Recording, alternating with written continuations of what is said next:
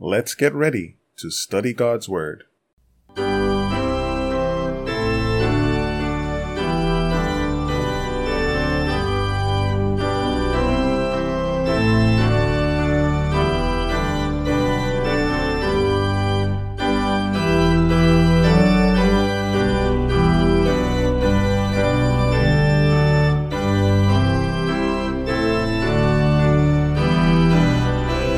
Greetings to one. Welcome to another episode of Rightly Divide the Word of Truth. This is Andrew S. Baker, and it's time for another devotional study. Please be sure to visit us at BibleStudy.asbzone.com, where you can find links to our previous episodes and various Bible study resources. Let's have a word of prayer before we enter into this study. Dear Heavenly Father, we want to thank you again that we have the privilege of doing this. Thank you for your word, and we ask you to give us wisdom and understanding as we enter into it, that the things that we share will be in harmony with your will, and that we will all learn an important lesson. In Jesus' name, amen. The study today is entitled Blocking Spiritual Access. And the verse for our study is Matthew 23, verse 13. But woe unto you, scribes and Pharisees, hypocrites, for ye shut up the kingdom of heaven against men. For ye neither go in yourselves, neither suffer ye them that are entering to go in. Matthew 23, verse 13. Jesus had many points of contention with the scribes and the Pharisees. He didn't hate them. I don't think we should ever conclude that he hated them. Um, we might say that he was frustrated with them in many ways. They had the words of God, they had the truth, but they had their own perception of what the Messiah was supposed to be and what their role in society was and what their role in Jewish society in particular. And as a result, it affected their calling, right? I call it their calling because technically we're all called to spread the good news of the gospel, and they were religious leaders. So at some point, God was calling them to do this even more than he was calling the nation as a whole to do it. And Jesus here expresses a key frustration with them that I don't know if we recognize how important that is. Not calling them the hypocrites part, not, I'm not saying that that wasn't important. He said it a number of times um, that they were pretenders, that they put on a face one way when in fact they were a different way. And I think we should note that Hypocrites are not always just fooling others. Sometimes a hypocrite is confused, or hmm, maybe not, maybe not confused is what I want to say. Sometimes they're engaged in self deception. We tend to think of hypocrites and use that term as people who know that they are A, but are pretending to be B. And certainly the word covers that uh, definition. But it's also important to consider that it covers the definition of someone who's mistaken about what A consists of and is putting on a show of being A, but they are really B. And they don't recognize or understand or are willing to put real effort into what they're supposed to be versus how they're coming across, what they're becoming, who they're showing themselves to be. I think both are important um, because the way that you treat and the way that you address someone who knows right from wrong and is simply pretending is a bit different from someone who's under self deception. Right? Um, but either way, the important point here is not the call of the calling out of hypocrisy the important part is Christ saying, You shut up the kingdom of heaven against men. You block men from entering the kingdom of God by the way that you live, by the way that you teach. You block men from entering the kingdom of heaven. You are not going into it. You don't make any attempt to go into it. And you almost actively seek out other people who are trying to get in and block them. You hinder them. You do not allow them to enter in. Neither suffer ye them that are entering to go in. So not only are you on the wrong path, but when you see others on the right path, you try to lure them back or pull them back or present things to them that cause them to take a step back or to, to take a pause. Now, what's interesting is that Christ was so disturbed by this behavior, this aspect of the scribes and Pharisees, that the only times that the Bible really shows him being angry or frustrated was in relation to this class of activity. Right? The obvious example is when at the beginning of his ministry and at the end of his ministry, he chased the money changers out. Right? My father's house supposed to be a house of prayer. Y'all are making it into a den of thieves. And he drove them out. And when he drove them out, who came in? All of the poor and the people that really were concerned more about spirituality and understanding their relationship with God than these other folks that were just running a large grifting operation, right? But he does it one other time that we're going to look at. In Mark chapter 10, verses 13 through 16, these small, four small verses, we read, And they brought young children to him. This is talking about the parents, the mothers, as it says in other gospel. And they brought young children to him that he should touch them and his disciples rebuked those that brought them.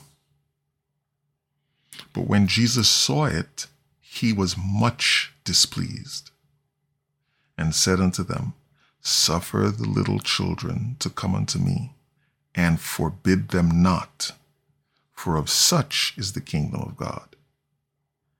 Which is the part we, we tend to emphasize, right? Suffer the little children to come unto me, and forbid them not for such is the kingdom of God or the kingdom of heaven, depending on which passage you read. Verily I say unto you, verse 15 says, Whosoever shall not receive the kingdom of God as a little child, he shall not enter therein. And he took them up in his arms, put his hands upon them, and blessed them. Okay? He was much displeased, is what this passage says. This is also found in Matthew 19 14 and Luke 18 16. But none of the other, the other two um, readings don't show exactly how upset Christ was. Right? Mark is the one that points it out. Jesus says something else in another place, and he says that in the same three gospels, or the they were his his statement is recorded in the same three gospels in Matthew, in Mark, and in Luke. We'll look at Matthew 18, starting in verse 1, verses 1 through 6. At the same time came the disciples unto Jesus, saying, Who is the greatest in the kingdom of heaven? And Jesus called a little child unto him, and set him in the midst of them, and said, Verily I say unto you, except ye be converted and become as little children, ye shall not enter into the kingdom of heaven. Okay, so we're getting this emphasis that there's a certain attitude that comes along with being a child of God. There's a certain attitude which is heavenward versus other attitudes which are not. Verse 4 Whosoever therefore shall humble himself as this little child, the same is greatest in the kingdom of heaven. And whosoever shall receive one such little child in my name receiveth me. But whoso shall offend one of these little ones which believe in me, it were better for him that a millstone were hanged about his neck, and that he were drowned in the depth of the sea. This is a powerful statement because Jesus says, listen, this is what you need to be like to enter into the kingdom of heaven. And if you receive a little one like this, a little child, if you receive a little child, and you could by extension say, if you receive someone who is humble like a little child, who may be childlike in their religious experience, who may be young in the faith, you receive me. But anyone who offends one of these little ones that believes in me, it were better that he had a millstone hanged about his neck and that he was thrown and drowned in the depth of the sea. Wow. Christ took this seriously, and by extension, he takes the blocking of spiritual access seriously. When young children, especially young children, right, especially young children who may have no other recourse, who may have no other experience to continue to push in the direction of understanding and knowing Christ when they're trying to get to the Savior, when they're on the path to the Savior, and we interfere with that and we restrain them from accessing God, God is offended. Jesus expressed anger and frustration. Well, I should say, yeah, anger in conjunction with frustration multiple times in his ministry. And in each of those cases, it was when access was being blocked to spiritual things. So there are two major lessons that we should learn for today from this. One, we need to have the attitude and the humility and the perspective in many ways of a little child. As it pertains to spiritual things in the kingdom of heaven, or we won't get into it.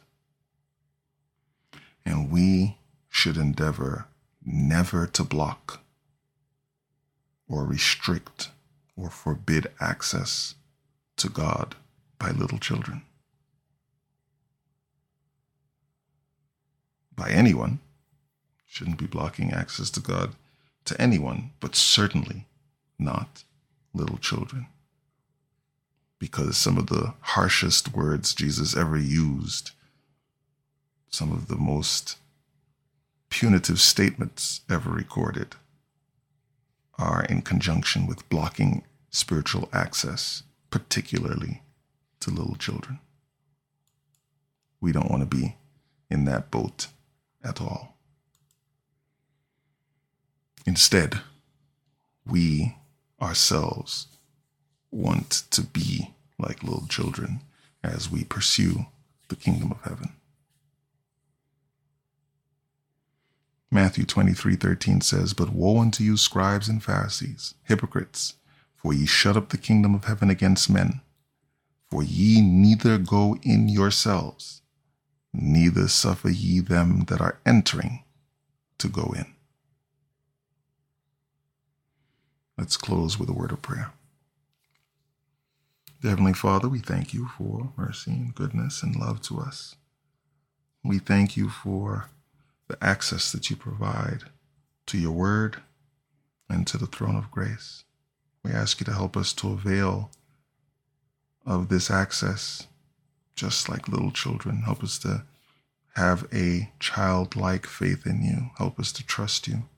And help us, Lord, most of all today, not to block access to others. Help us to be encouraging others on their spiritual journey, to be there to help, but not to block, not to distract, not to confuse, not to undermine.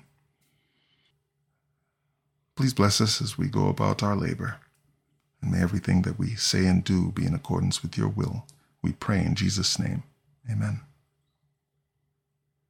Thanks again for listening to this podcast. You can reach us via email at BibleQuestions at ASBZone.com. We look forward to hearing from you, whether you have questions, comments, suggestions, or concerns. We also recommend that you check out the True Wisdom podcast, where Robert and I discuss Bible stories and topics together. Both of these podcasts can be found on over a dozen platforms, including Google Podcasts, Amazon Music, and Spotify. Please remember our ministries in your prayers. Until we meet again next time, may God richly bless you as you prayerfully study and share His holy word.